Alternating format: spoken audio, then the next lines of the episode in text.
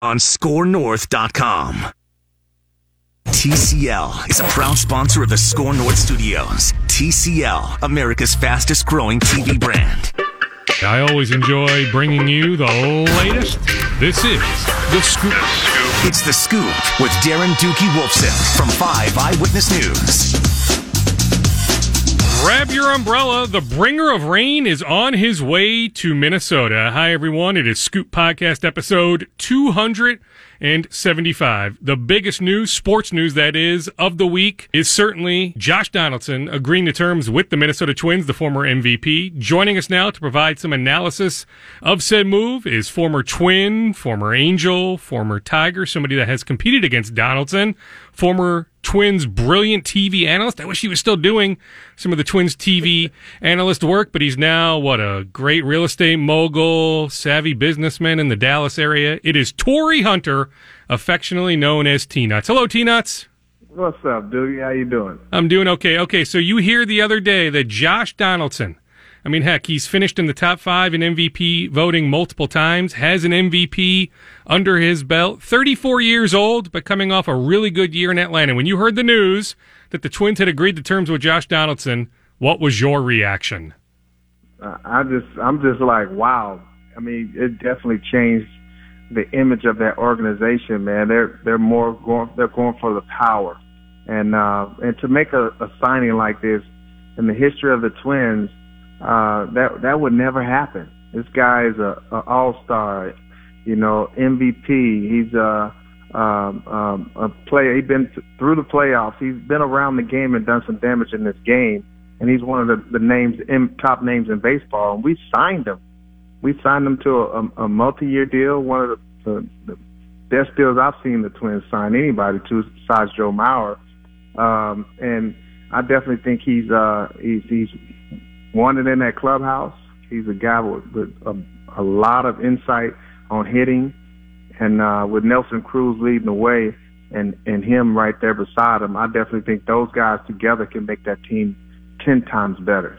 A little bit more on the image. I mean, they made Yu Darvish a couple years ago, Torii, a nice offer, but he ultimately chose Chicago. Actually, more money in Chicago, an additional year. They made Zack Wheeler a really nice offer in December. He takes more money, ends up ultimately in Philadelphia. So they've tried to do some things. They've shown a willingness to spend a lot of money, but to finally execute a move of this magnitude, you're right, right? That this does change the image that, you know, all those people out there that say, you know, the Pohlads are cheap, right? And heck, I mean, people cite you, right? When you left, that first yeah. time when you left, I mean, people said, hey, the twins are cheap. They wouldn't pay to keep you.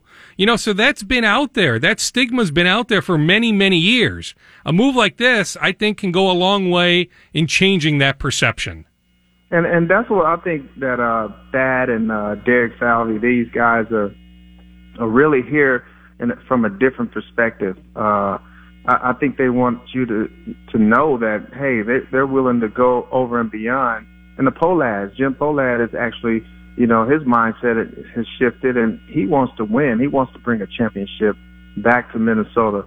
And if anybody says that they don't, I mean, there's something wrong with you. See, look what they're doing. Look at the process that they're going through. They're keeping guys. They're signing Sano. They're signing Rosario and Kepler and Polanco, and then bringing pieces in to help those guys evolve with, with guys that done some damage in the game. And you know you have to pay for those guys to get them over and uh, I, I think the future's bright for the Twins, and and I, I think they're on their way to to go on and, and get to the playoffs again. Um, we still have to get some pitching. We still have to get some bullpen. I think they're still they're not done. They can't be, and I know they're out there searching for it. And and uh, so I definitely think this offense is probably one of the best offenses, that, you know, in in Major League Baseball. I mean, maybe the best. I mean, that's subjective, but I mean, if you look at just you know the OPSs of these guys from last year, Torii, like all are above the major league average. Go up and down. I mean, if your guy Byron Buxton can stay healthy, I mean, if all these guys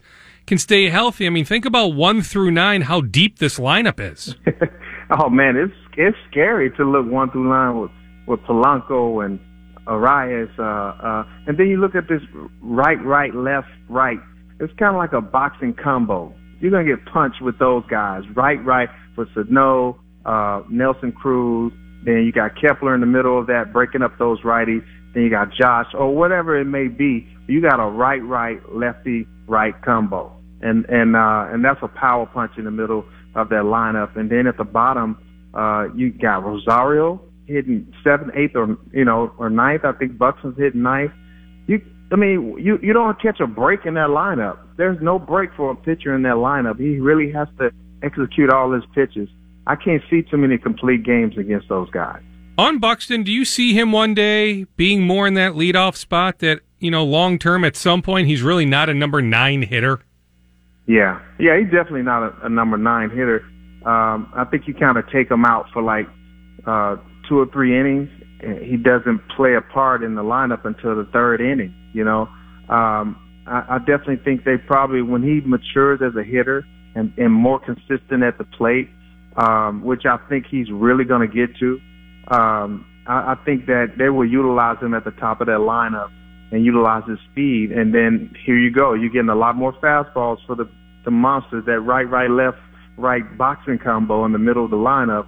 I definitely think that uh, putting him at the top with that speed, he gets on base, you have to throw that fastball to those guys, and they will destroy it. We're talking with Torii Hunter. Does it surprise you, Torii, that Josh Donaldson has never won a gold glove? I mean, if you look at the metrics, the statistics, yeah. I mean, he's one of the best defensive third basemen in the game.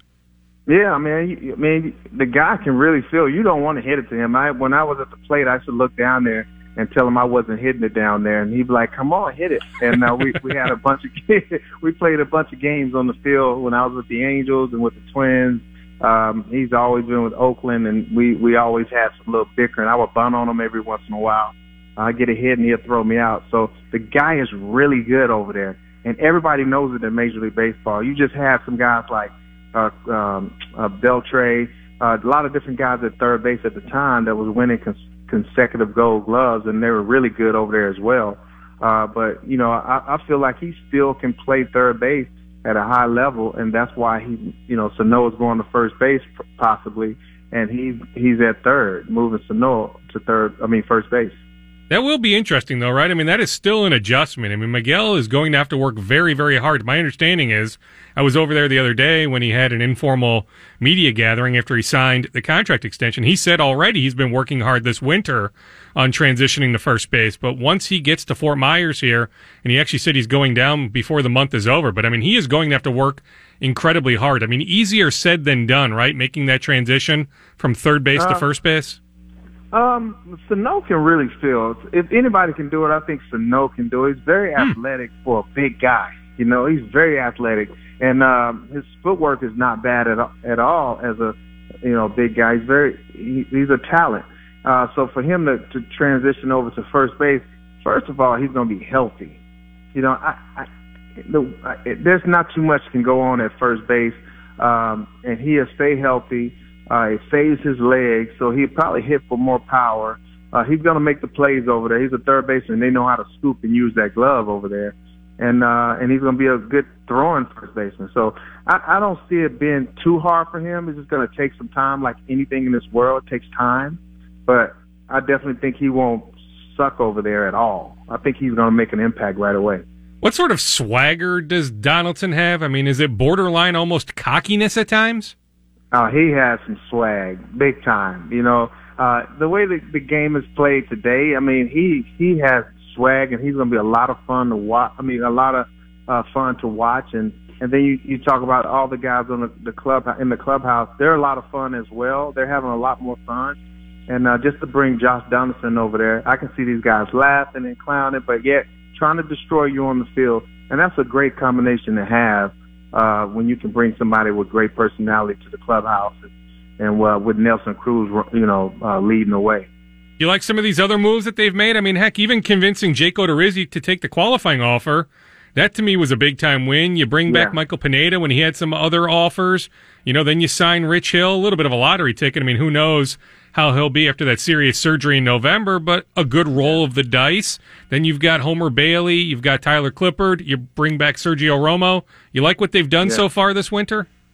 Uh, yeah, yeah, definitely, man. I, I you know, still a, a starting pitcher, maybe you know, uh, one uh, dominant closer, but I, I definitely think that uh, uh, they made a a lot of great moves. I mean, you talk about Pineda, who's suspended. You know, hopefully he comes back stronger and it doesn't take too much time to get back into Mhm. this thing. And, and then you got Rich Hill, who's hurt. Um, um, and maybe it could be the end of the season to, when he until he gets back. But uh, I definitely think those acquisitions uh, really is going to help the team once they get on the field. Uh, but, but for right now, they're not on the field, and uh, so there's some holes there. Trying to think, did you ever? I'm trying to think. I mean, somewhere along the way, even in interleague. I mean, did you face Rich Hill at some point? Yeah, I faced Rich Hill a lot actually. Uh, the Tigers a couple times. Uh, I faced him uh, when I was at the Angels. I faced him a couple times, and uh, he has a sneaky fastball. Um, he, he pitches in. He's throwing a lot harder uh, the last couple years, uh, and he resurrected his career. That you know, this, he's somebody I really respect. You know, this guy resurrected his career and uh, came out and pitched in the playoffs really well. I think with the Dodgers and and uh, so I, I, I really, I'm really excited to have him back. And when he comes back, hopefully he's healthy and ready to go. He's gonna really impact this ball club with the knowledge that he has as well. When you say harder, I mean maybe just a little bit harder. I mean, does he really just rely more on on deception and some of that off speed stuff? Because I mean, I would think you know velocity wise, I mean, Rich Hill probably doesn't throw what much beyond what like 90, 91, if that. Yeah, yeah, yeah. I mean, um, well, yeah, he comes right up. It's more deception. It's sneaky. It's like a sneaky fastball. They call it uh, spin rate, but he has like this sneaky fastball that looks like it's gonna be right there when you swing it. It's like extra life right when you swing, and it breaks your bat. You know, for a right-handed hitter. Uh, so he kind of throws across his body, on top of his body. You know, he has a high release angle at the top, and and it seems like he's coming downhill and he sneaks the ball on you. Uh, But his curveball is really good. And, you know, people don't talk about that, but his curveball is really, really good. And uh, so I, I definitely think when he comes back and he's healthy, he's going to help the team out tremendously. What's happening to your sport, Torii? I mean, with all the happenings this week with the Astros and the Red Sox. I, I mean, I, that's that's kind of bush league. Like, if you know, I don't know what really happened. We don't have no idea. I don't, the investigation proves that there was some cheating. Uh, I, I think it just became more lucrative because if you think about it, the banging on on the trash cans. You know, if you did that during the season, you know, today or in the past, these guys will hit you with that fastball. You're going to get hit. Yes. But we're going to take your second baseman out at, at second base. If something's going to happen, we're going to police ourselves. But in the postseason, if you did something like that, you cannot hit a guy because you put him on first. That, that run scores from first. That's like 10 runs, that one run in the postseason. So you really can't retaliate. You can't do anything. So that's why they just kept doing it. If they did, you know, that's why they kept doing it, and and uh, and and it allows you to win, and they don't care about if you know it or not, you know. So that's why it's such a big deal, and it, and because during the season we can police ourselves. I know that they're doing that. I'm just gonna hit one of their guys until they stop, and then you will stop because the other guy's gonna be upset that you're doing it. and I'm getting hit. Stop doing that. So I, I definitely think that um, the punishment is warranted because the postseason they find out that that's true. And if I knew it, I was on the other team, I really wouldn't want that to happen because we can't do anything about it. You handcuffed me. Should players be suspended? I mean, you know, we've seen the fallout with the Astros GM losing his job and AJ Hinch and Cora with the Red Sox. I mean, all these guys have lost their jobs. What about the players being disciplined?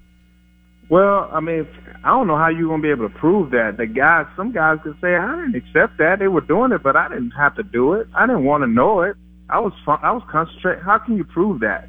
You know, it might have been some guys that wanted it, and the guy that was hitting it, you know, hitting the trash can. I don't know who that was, and he could say, he can probably tell somebody, hey, that he wanted it and he wanted it. You're right. it would be probably how can you tough really to boil down. that? Sure. And if you're in if you're in corporate world, anywhere in other any other sport, any other business, anything in the world, uh, the captain has to go down with the ship. You save all the other people. The captain is the one that's responsible. The CEO gets fired. Everybody gets fired. That's at the head, not the ones that that are at the bottom. You should have stopped that. You know who was on that Astros team? Marwin Gonzalez. I mean, you think that'll be a weird dynamic in the Twins clubhouse? No, no, it'll be fine. Players players can forgive.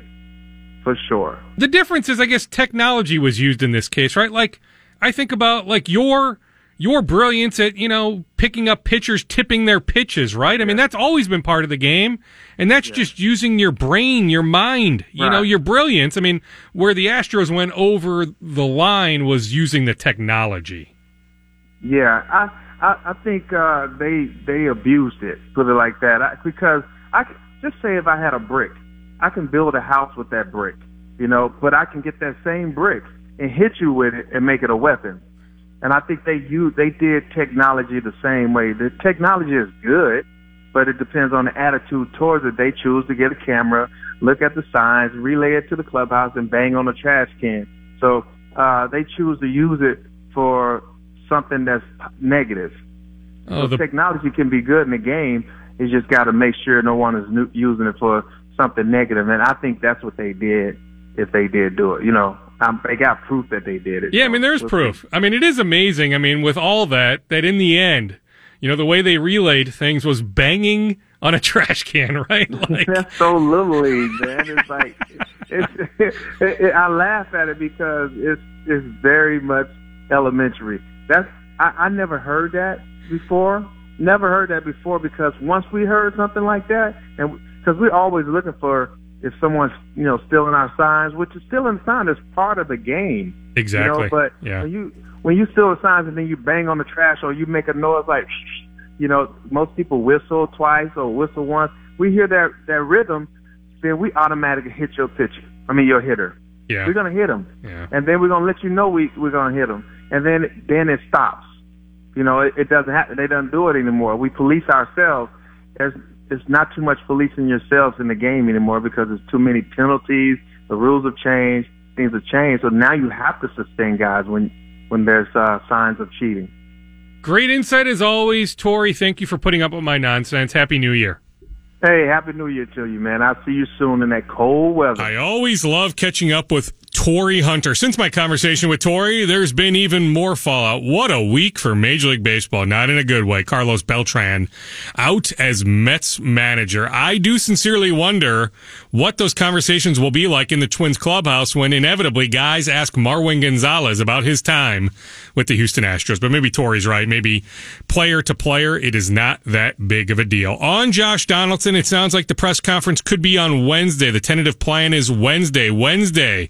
January 22nd, Josh Donaldson Day in the Twin Cities. Also, it sounds like from a ticket selling standpoint, a lot of season ticket holders renewed. After they heard the news break on Tuesday night into Wednesday, they decided, yes, I'm on board for 2020 season tickets. The Twins also sold a number of new season tickets, but it sounds like the biggest impact or the bigger impact between selling new tickets and renewing tickets was renewing tickets. A lot of people said, hey, I'm on board. All right, let's transition from Torii Hunter to Miguel Sano. So I was over at Target Field on Tuesday afternoon, a few hours before the Josh Donaldson news broke. They introduced the twins, that is, Miguel Sano to us in terms of, hey, we just signed him to a three year, $30 million extension, gave a few of us some opportunities to catch up with Miguel. I'll give Miguel credit. I asked him seven, eight, nine questions here in this conversation. He did not use the translator once. He did peek over to the translator at one point when asked about his weight, which you'll hear here in a second. But otherwise, I give Miguel Sano credit. He has come a long way when it comes to his English. Anyway, here's my conversation from Tuesday afternoon with Twins now really first baseman slash whatever, really not third baseman, Miguel Sano. Take us through how excited you are to get this deal done. Uh, first thing I want to say thank you, God. Uh, my mom, my dad, uh, Fred Guerrero, you all trust me. Um, my whole career. My agent, he do a great job. Um, all part of my family, uh, my friend Giovanni, and uh, I'm so really happy about the deal because that's my future for my son, my family, and everybody. You know, and uh, now is when I still play the game more. When you mention Fred Guerrero, I mean, I think back to when you were 16 years old. I mean, 10, 11 years ago when you signed with the Twins. Just what does the Twins organization, all these years, all the time you've spent in the Twins organization, what does this organization mean to you? Uh, this organization mean to me a lot because when I say Fred this uh, person when I got the investigation with Major League Baseball, he told me, "I trust you. I know who you are. I know you what you can do, and those kind of stuff, you know." And he say with me all the time. He called me every day and told me, "Hey, take it easy. I know you're fine and everything." And, uh, and I know that I when I get signed for you, I come and I told you we already signed you, and then he told my whole life, and he put every work he do, and he put his family in my hand, like he told everybody. That's it, the age they have it, and then I trust him and everything. Do you feel like this contract extension is just? in some ways, you know, like a fresh start or, you know, that you're still ascending, that, yeah, you have the contract out of your way, but you still have a lot of good baseball in you? Uh, I don't think about the contract. I think about my family future, uh, my son, my wife, my mom, and everybody. And now is when Miguel Sano need to play more games every day, put some number on the board. That's the contract. Like a lot of players want to have something like that in the hands, but I don't want too much. I don't want too many. I want the guy give it to me. You have a new agent. Did you tell your new agent that you wanted to sign a long-term deal this winter with the Twins? You know why I changed the agent? Because he gave me the what I need for be healthy and play the game. He gave me the facility, the better coaches to work he give me hitting coach. He give me the guy strength condition and those kind of stuff. That's because I say he's one of the best agent in baseball right now because he don't give me clothes, Louis Vuitton, Gucci, and kind of stuff. You know, he don't give me material. So he give me something what I need to work and get better, and he trusts me too. And I told him that's a good contract for me because it's 30 million. So I don't think so. I need more than that to get for my life. You know what I mean? And uh, that's something what I everybody comes to my family say, yes, do it. Is three years a good number? I mean, from your standpoint, you know, the contract is up and you're not even 30 years old yet, or would you have preferred like a four, five, or six year deal? Um, you know, I'd say three years, but we never know. Those three years, they can go like for 10 years they can I can take another extension and the extension. We never know. So we need to have a good heart and think positive our front and thinking about your family, your son, daughter, everybody in your family, you know. And then see what's in don't watch it what's in the past. Watch your front and you see your whole life what's um, you see you can see your whole life in the future. When you look back at last season, what stands out both from what you did and then what the team did? Um, you know, last year I come with an injury in my foot. Uh, I lose like two months. I play like three months or two months and a half, and I put a good number, but I lose like two months.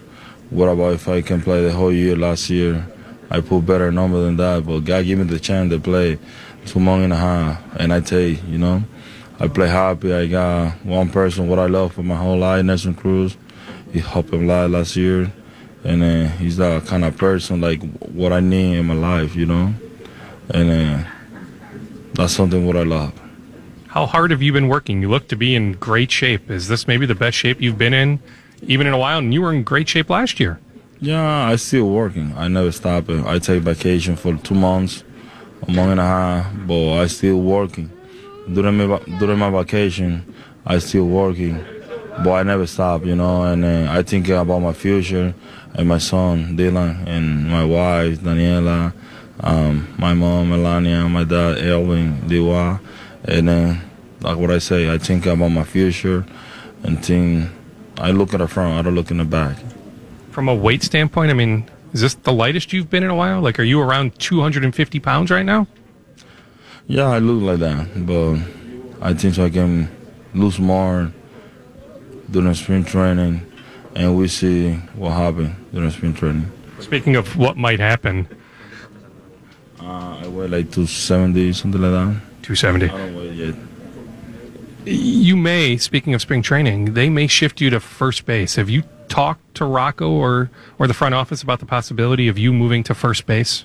Yeah, I'm talking to everybody. I don't care what I play. I want to play the game. So I already, I don't I don't like to play DH. But if you want to put me first base, outfield, whatever they want to put me, I can play. I love to play the game. Those. And would the idea be if Josh Donaldson comes? I mean, how much would you enjoy having Josh Donaldson as your teammate? Yeah, if he coming, I would love it because he's a power hitter. He can put some more home in the ball for us, and we can have a better team. What goals do you have? Have you set goals for 2020 for this next year? Uh, my goal for 2020 is to be healthy, to be healthy and see what happens. Because when I say healthy, that's the number I can put on the board when I can play every day. I'll let you go after this, Miguel. How did you celebrate this contract? I celebrate the contract to go to read the Bible and thank you, God, for the opportunity to go three more years and put the future of my family in my hands. That was my conversation with Twins now first baseman Miguel Sano on Tuesday afternoon. It was just a few hours later that the news broke that the Twins had agreed to terms with Josh Donaldson. A reminder, it sounds like the Twins have not announced anything, but the buzz is, hey, this is the Scoop podcast. You come here for the information before anywhere else. It sounds like Wednesday is the target date for the Josh Donaldson news conference. It'll be a big week next week for the Twins. The Caravan, Twins Fest on Friday and Saturday, Josh Donaldson middle of the week. It'll be a fun week next week for the Twins. I also talked to Miguel Sano's one of his agents, Miguel Alvarez. Alvarez told me that Sano has been working hard in the Dominican on playing first base. He's been practicing at third base and first base, and that he will shift his attention, his focus to Fort Myers here before the month is over. So he will be in Fort Myers a couple weeks, at least a couple weeks before the official start of spring training. All right, stay with us. When we come back, the latest on the Wolves. They made one trade. What is next? Plus, we catch up with Joel Corry. He has intimate knowledge of the NFL salary cap. He is phenomenal on the Vikings salary situation. So stay with us. We'll talk Vikings and Wolves right here on the Scoop Podcast on this Friday night. It is Scoop Podcast 275 on. We are back here on the Scoop Podcast. It is episode 275 on this Friday night here on Score North on 1500. The Vikings have so many interesting and fascinating questions to answer this offseason. To help us analyze at least some of those questions, he's been on the podcast before. We appreciate his knowledge, his brilliance. It is Joel Corry, former NFL agent.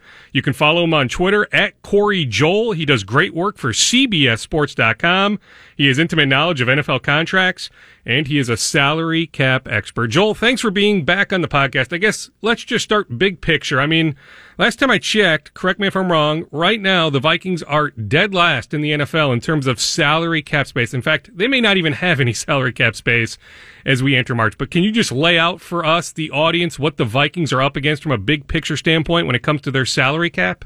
Yeah, that that's true. That they on the surface have the worst salary cap uh, right now for next year in the NFL. They're roughly about 10 million over if the cap's at 200 million. So they're going to have to release some players and restructure contracts to get under. Um, there have been teams in the past that have been in worse situations. I remember the Saints when the cap was a lot lower several years ago, had a $25 million overage in the offseason, found a way to get under, then also signed Jairus Byrd, which came out of nowhere, um, that they were going to be a suitor for a big ticket safety.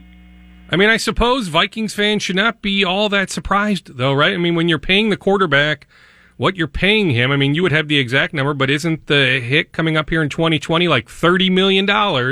Then you commit the money they did last March to Anthony Barr. You have all these high priced guys. I suppose this day was always coming. Yeah, this is coming because they did such a good job of drafting because the guys you've paid for the most part, it's been homegrown talent. Uh, Eric Kendricks, draft pick. Uh, Danielle Hunter, draft pick. Anthony Barr, draft pick. Xavier Rhodes, draft pick. uh, Harrison Smith, draft pick. Mm-hmm. Stefon Diggs, draft pick. So you you for the most part it's been homegrown guys, so that's a nice problem to have. But you can't pay everyone, and I really thought that it was an either or proposition with Kendricks and Barr, and somehow uh, you got both of them back. Uh, I thought when you extended uh, Hunter, Diggs, and Kendricks that there's no way Barr was going to be a Viking uh, on a go forward basis, but he is. All right, so what is a logical path? So they are many millions over. I mean, from your standpoint, what is a logical path just for them to get below where they need to be? Well, for one thing, Everson Griffen, who's counting on the books at thirteen nine, has the ability to void his contract. And if he does, you pick up thirteen point one million right there. All right. And you could re-sign him um, to a, I guess it would be a Brandon Graham, Justin Houston type deal. And you could do it for a much lower first year cap number, maybe get the first year cap number for half of the dead money you picked up, or even a, a, a third of that. So that's one option. Uh, Xavier Rhodes is a guy that's been targeted as someone who may not be around next year because of the way he played this year. Mm-hmm. Um, if you released him, you could pick up a little over eight million in cap space there. Um, sometimes if you think a player can bounce back, you ask him to take a pay cut before you release him. Um, an interesting one to me is uh, Riley Reiff. The offensive line is not great, but is he going to be part of the solution or part of the problem? Um, he's got a $13.2 million cap hit. Um, so you could pick up almost nine million if you released him, but then you don't have a left tackle. yeah, you're right. And, you know, you could draft a left tackle, I suppose. I mean, there was some talk last offseason of moving Reiff inside to guard. And I think that's easier said than done with a guy that's played tackle, you know, for so many years. I mean, I just don't think that's a real easy move, but there's some with the Vikings who believe Reiff could move inside. On Griffen, I mean, let's say he doesn't void his contract. I actually think he will, but let's say he says, I'm back. Could the Vikings then release him? I mean, I guess what, what sort of cap relief would they have if he decides to opt in or he decides to come back, doesn't void his contract? I mean, I guess just specifically with Griffen, I mean, I guess what are the options facing the Vikings there? Well, it's the same either way. You got the same cap room whether he voids or not if you cut him. because because uh, those years would be expiring um, one way or another. Either he's going to void them, or if you cut them, they're gone anyway. So it's the same it's the same cap relief. And then there's nothing that says you can't re-sign him under either scenario because uh, he's been here forever. So you would have a uh, conversation that hey, if you don't want to void, then if we cut you, and there'd have to be trust about re-signing him and going from there. Um, but he bounced back and looked more like his normal self this year. So he's probably going to. I don't know if you really want him on the books for thirteen five, fourteen, fifteen five without any proration because that's what the the years are for the next three years. But um, but you could uh still pay him in the same neighborhood, but get it in a more favorable way cap wise.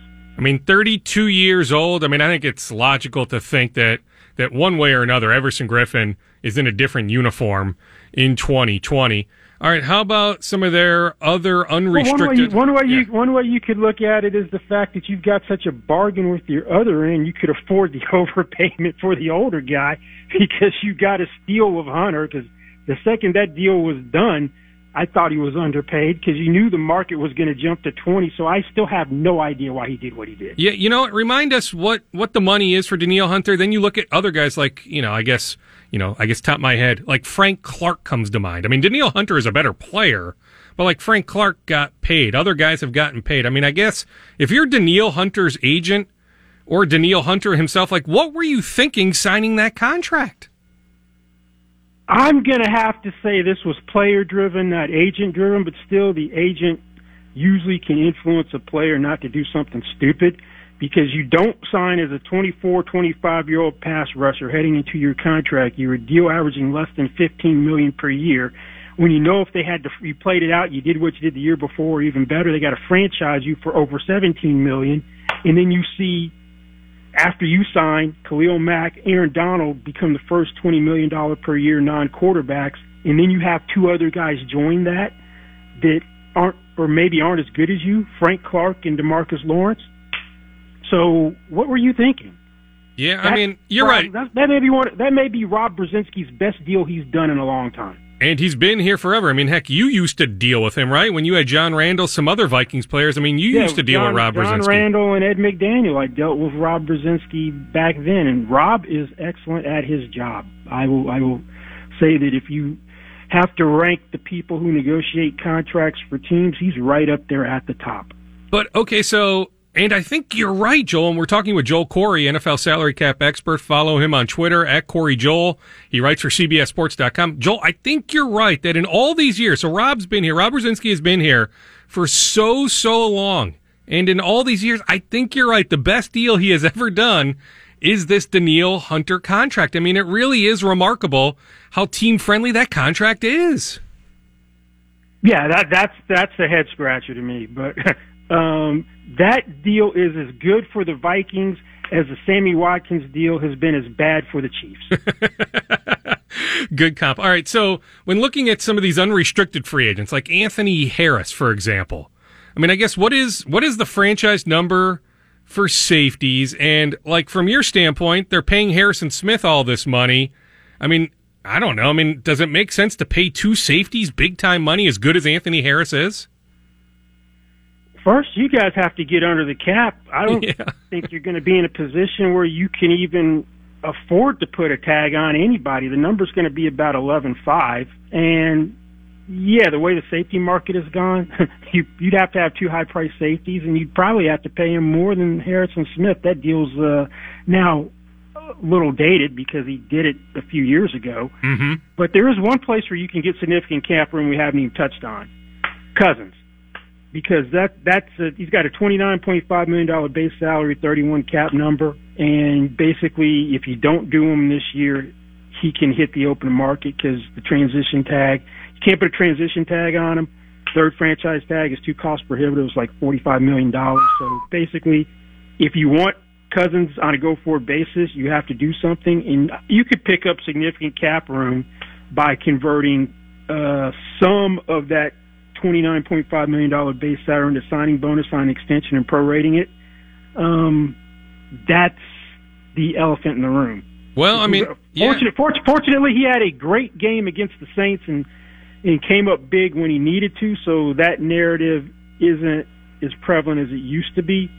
So I'm curious to see what they do with him and how Mike McCartney, um, if you guys approach him, whether he's going to play hardball like he's done every other time, or or he and he and Cousins are going to uh, be a little more flexible. I think Spielman and Zimmer are married to Kirk Cousins, Joel. I mean, I think they do. I think they do approach the agent Mike McCartney probably as soon as the combine in Indianapolis in late February and just see where things stand. But like Okay, so you laid it out, but like, what are some realistic numbers? Like, if they want to extend Cousins, I think the dialogue is absolutely going to happen, Joel. Like, what would make sense for them to have some savings here in 2020?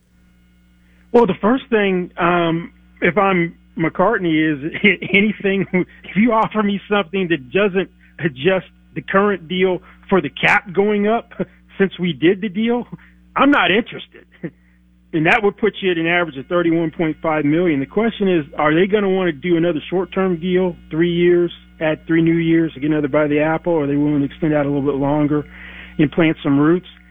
And I don't think you can structure the deal the way you did this time. Small signing bonus, big base salaries. I think you're going to have to go the more conventional route for big signing bonus. And then do you give him a big enough signing bonus where he can hang his hat on? I've got the biggest signing bonus in history. Right now it's Russell Wilson, 65 million and you can prorate that out. And if you get them to do four new years, you prorate that out, give them a next to nothing base salary. You can pick up like ten million of cap room right there. Hmm. I mean, it is fascinating. I mean, I'm just telling you, Joe. I do think not to say that they'll absolutely hammer out an extension, but I'm telling you, I mean, like I'm positive the Vikings are going to approach McCartney and try to work something out. Yeah, it would make sense if you want him on a go forward basis because he he holds all the cards from the standpoint that if you don't extend him and he does what he did this year in the regular season and you win another playoff game, he's going to be viable to a lot of people. What is the salary cap situation with Stefon Diggs? As fascinating and, and great a player as as Stefon is, like if the Patriots call, for example, the Patriots could use a wide receiver, and the Patriots say, "Here, here's our first round pick. So whatever pick that is, late twenties, whatever that pick is. I mean, I guess it would be comparable to an Amari Cooper trade or a Brandin Cooks trade. If the Patriots offer up that pick for Stefon Diggs, what sort of salary cap, you know, relief would the Vikings get? Uh, I want more, uh, just because he's very cost controlled and he's under contract. Uh, Cooks was a one year rental. Um, you've got a guy who's under contract for basically twelve million per year for the next four years. Yeah, and I think so, he's a top five uh, receiver. I do. I, I, don't think he's number yeah, one or number I, two. I, I think he's top five though. If Mohamed Sanu can go for a second, I want a whole lot more than just a uh, uh, late first. Yeah, you're right. Good point. Uh, yeah, Stefon Diggs. Really, I think what they're going to end up doing is restructuring him for cap purposes. That the whole his I want out thing, they're, they're not getting rid of him because you saw how valuable he was this year when Thielen was dealing with the uh, hamstring injury. Yep. So you want to have both weapons together because that gives you one of the most formidable receiving tandems in the NFL. I think you just restructure him for cap purposes, and depending upon how far you take down his base salary, you can get as much as $7.5 million of cap room with the restructure for him. Because the guys you want to restructure or the guys that you think are going to be there long term and are young. So that would be uh, Diggs, Hunter would be two guys that I would look to, to restructure contracts. And it's a similar type of cap room you would get from Hunter's deal, about seven five. If you uh, would be about the max you could get from him as well. What about Kendricks and Barr? What about those contracts? Are those contracts contracts you could look to restructure? Yeah, you did a small restructure of Kendricks last year. I don't That's know if right, yeah. adding to it, so mm-hmm. I'd kind of leave him alone. And I might not touch Barr as well. Thielen, I would touch because he's got his under contract through 2024 now, so you can get about seven if you uh, chop his base down to about as low as you can get it. And then, are you going to keep uh, Linval Joseph, or is he going to be shown the door? Um, he's got a 5.3 million dollar um, injury uh, guarantee for his base salary that becomes fully guaranteed third day of the league year. So if he's still there, if he's there the third day of the league year, you're not doing anything with him. But there's the window to try to do something with Joseph if he's someone that you're you're looking to move on from. Yeah, I mean you could. I mean, I guess what sort of relief would they get if they move on from Linval Joseph? Uh, ten and a half million. Hmm. It's significant because the way that's Rob an easy decision then for me. That, yeah, structured that um extension was that it didn't have a lot. Of, it, have, it had a very modest signing bonus. Didn't have a lot of money fully guaranteed at signing because he he's one of the guys who still gets away with, except with the Cousins deal, uh, not fully guarantee the second year or of a contract it's signing, and having the the years vest as they come up, like 2020, the full guarantee vest in 2020 as opposed to 19 or vesting early. So he's done a magnificent job of giving the Vikings some outs with contracts um, when necessary. So I'd kind of look at him because of the room he could pick up. I'll leave you with this Dalvin Cook entering the final year of his contract. I mean, do they even entertain the idea of extending him? I mean, my own personal, somewhat educated belief, Joel, is that he is going to. And I mean, heck, who can fault him? He looks at the Ezekiel Elliott contract and says, okay, I'm as good as him, if not better. I want more than that. But like, could the Vikings ever pay Dalvin Cook big time money? Yeah, well, my personal philosophy is I wouldn't pay any running back on a second contract Agreed. unless the guy is a combination, has Jim Brown's size, the elusiveness of Barry Sanders, yeah. uh, the pass catching ability of Marshall Faulk, and that guy does not exist. so I wouldn't pay any of these guys. I agree. Yeah, I'm with you. Yeah. But um, I would fran- I would have him play it out and franchise until I had no more utility. But I think Cook is going to look at the those running back deals go, I'm the equal of these guys. Mm-hmm. Um, I need to be paid in that top tier, and he may not show up until you pay him. What sort of leverage does he have, though? I mean, does he have any leverage? I mean, doesn't he almost have to no, show? He, I mean, he doesn't because he doesn't really have leverage because you have a back behind him that ain't that ain't half bad. I agree. Yeah, Alexander Mattison is good. Yeah, absolutely. I mean, this look at Melvin Gordon. Peterson. I mean, what did Melvin Gordon accomplish by holding out? that that was a, everyone. I could see that one come a mile away because of Austin Ekeler. Um, Cook, he's had one breakout season. His rookie year was looking good, and he's been injured for the most part since then. And that's why you so, can't pay him. I agree. You can't pay him. He's exactly. been injured every year. you can't pay him. He's been every every year except one. Um, the funny the thing is that even if you do pay him, I don't think they ever pay him more than the Adrian Peterson deal from 2011, which averaged 14 million a year. I don't think he gets that deal, even though it's almost a decade later. I mean, I'm with you though. You just, you, yeah, you can't pay a running back that you just you can't do it in this day and age, right? You can't pay all these guys. You have to make some tough decisions. And I'm with you, Joel. There's no way you can pay any running back Ezekiel Elliott type money or more than that. So, I mean, in the Vikings case, I guess you're right. I mean, I guess play it out here in 2020, and I guess if you want to, maybe slap the franchise tag on him after yeah, that. the thing is, running backs know that if there's any position that should strike while the iron's hot and hold out, yet better assess your leverage properly to do it. And then the problem's going to be that Carolina's not going to have any choice but to pay Christian McCaffrey. He's going to be the guy that gets more than Elliott and all these other running backs are going to go, hey, look what they just did in Carolina for him. Uh, what else fascinates you about, you know, as March approaches? I mean, I guess league wide. I mean, maybe it's something else with the Vikings, but probably not. But I guess what else, what else will you be following here, tracking here pretty closely in the coming weeks? The, the I'll believe it when I see it Tom Brady scenarios. Mm-hmm. Uh, if he's in another uniform, I'll be shocked. But just the fact that it's gotten to the point where he's – ancient in football years, is the oldest starting quarterback in league history, is finally starting to show some chinks in his armor, and can be free. That's that's the story which really uh, intrigues me. The whole Tennessee dynamic, because Ryan Tannehill's played great. They've got a running back that that's an even crazier dilemma than what you have here, because the running backs that get paid typically are big components in the passing game. Derrick Henry does nothing in the passing game. No. But I think in that system, for that particular team, he may have unique value, and they may ha- may not have any choice but to pay him. And that'll be another thing Cook points to. Look what Tennessee did for Derrick Henry.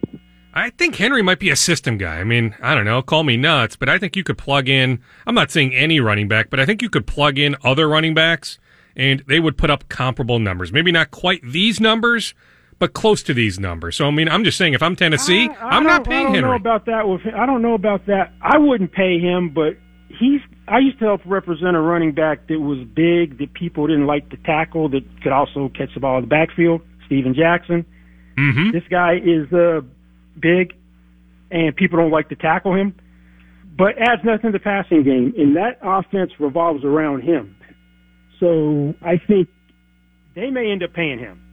And then let the buyer beware because physical running backs usually have a shorter shelf life than other guys. Joel, your analysis is so darn good. Thank you, thank you, thank you for educating us. Oh, thanks for having me. I love getting the breakdown from Joel Corry, former agent for Steven Jackson, John Randle, Ed McDaniel, and so many others. He now does fine work for CBSSports.com. I'm biased, but I think he is as good as it gets when you need somebody to analyze a team salary cap situation from a media standpoint. Joel Corry is my go-to guy. One other Vikings note as we dissected the Vikings pretty good there. George Paton, assistant general manager, as of Friday morning was still contemplating whether he wanted to interview with the Cleveland Browns. It sounds like if he wants that Browns GM job, he can have it, but he's turned down other opportunities. He could be the Jets GM right now. He turned down an opportunity to interview for that job a couple years back. Everybody said if he interviewed, he was going to get that job. George Paton very much likes it here. He is Rick Spielman's right hand man. A lot of fans don't know who George is, but I can just tell you the Vikings and their success, a lot of that has to do with George Paton, a great behind the scenes worker. At some point, whenever he wants to be, he will be some team's general manager. I know Ian Rapoport of NFL Network said he was taking that Browns interview, and maybe he will to be determined. But the update as of Friday morning was he was still contemplating whether to take the interview. I'm just saying if he takes the interview and it goes well, I think the job is his if he wants it. So we'll keep an eye on that. George Paton potentially to the Cleveland Browns. On the Wolves, they made the trade earlier this week. Jeff Teagout, Treveon Graham out, Allen Crabbe in, another creative arts agency guy. So Gersson Rosas is represented by Creative Arts Agency. Karl-Anthony Towns is, Andrew Wiggins is, Robert Covington is, Jordan Bell is, and and now Allen Crabbe. It is CAA Central here in the Twin Cities. Are the Wolves done? No. It's what we've talked about in this podcast a number of times. Everybody but Towns is on the table. The Wolves are open minded to making all sorts of deals. On Robert Covington, yes, Dallas has interest. Houston has interest. Philadelphia has interest. I'm told just about every top 12 team, the Lakers, the Nuggets, some others have at least checked in. I would say at this point, Dallas, Houston, Philadelphia may be showing the most interest, but all sorts of teams. Indiana likes Robert Covington. A lot of teams like Robert Covington. I will downplay the Aaron Holiday buzz. I saw the Ringer had a report that the Wolves were after Aaron Holiday. Hey, that was an idea I threw out on this podcast months ago that that's a guy I would chase. That was more opinion based, not fact based. I'm told there isn't anything going on. The Wolves like Aaron Holiday, don't get me wrong, but really no traction there that the Wolves are trying to pry Aaron Holiday away from the Pacers. The Wolves did talk to the Pacers back in June about Sabonis. They had interest in Sabonis and some other names came up. So the Wolves have had steady dialogue with the Pacers going back multiple months, but really nothing right now is hot and heavy. But yeah, the Pacers are looking to do some stuff. A lot of teams are looking to do some stuff because they have a chance to win the championship. It is pretty open at this point. There's like 10, 11, 12 teams that say, hey, we can make a run at this thing. So no surprise, a guy like Robert Covington, who can defend multiple positions, who has a great contract. He has some concerns about the knee, but hey, he's held up so far this year. I think a lot of teams look at Robert Covington and say that's a really good player. Let's see if we can pry him out of Minnesota. But the price remains incredibly high. Number one on the Wolves to-do list is to acquire a point guard. Of course they want D'Angelo Russell. That is Karl-Anthony Towns' guy. Make no mistake. Everything the Wolves are doing is about about satisfying Karl-Anthony Towns. They feel like they have this transformational star, this superstar. They don't want it to come to a situation like Anthony Davis in New Orleans where he demands out. They don't want Towns to get to that point. So they will do everything to satisfy Karl-Anthony Towns. D'Angelo Russell is Karl-Anthony Towns' guy. At this point, though, there is no sense that Golden State has any interest in moving Russell. I still think it's when, not if, they move Russell. But at this point, the Warriors are not close close to moving D'Angelo Russell. So the Wolves can try. They've tried for months. I mean, I know there was a report this week on The Athletic and it got a lot of clicks and it had people talking. But hey, the Wolves have tried on Russell going back many, many weeks, going back to the summer with the helicopter ride. It's not like their interest ever faded in D'Angelo Russell. I just think it's a very, very hard trade to pull off. On the Gophers basketball team, Nine different NBA teams were in town at Williams Arena for the last couple home games. The Michigan game over the weekend, the Penn State game earlier this week. So many teams are doing a lot of work on Daniel Oturu. The way he's playing, his stock is climbing. Now, what's interesting on Oturu is he's on pace to graduate in three years. So he could come back next year, earn his degree, which is a big deal for him, and then go pro. But this is a really weak draft. This 2020 NBA draft might be the weakest in about 15 or 20 years, or maybe all time. It is a really weak draft. So a lot of guys that are on the fence, it would make some sense to go pro, especially if you get some sort of first round assurance, which it is possible that Oturu could get. I hear the Pistons and the Blazers are two teams doing a ton of legwork on Daniel Oturu. What else do I have written down here? Antoine Winfield Jr. is close to committing to a big time agency. He is not going with the agent who represented his dad. Tyler Johnson pulled out of this week's Shrine game. He's training for the combine out west. Rodney Smith, former Gopher, pulled out of the Shrine game. He got a little dinged up in the Auburn game, so he is not 100%. I'm told he will be 100% by the time Pro Day comes up here in a handful of weeks on campus, but Rodney just didn't want to put his body on the line at the Shrine game this weekend, all those practices. So the only gopher in the Shrine game, former gopher that is, is cornerback Chris Williamson. All right, we are done. I think we're up against the clock. Anything else that hits me, I'll tweet D Wolfson KSTP or I'll put on TV on Channel 5 or I'm hosting Score North Live here on 1500 on Tuesday, noon to 2. Check me out Tuesday, noon to 2 right here on Score North on 1500. Have a wonderful weekend, everyone. This does it for Scoop Podcast episode 200.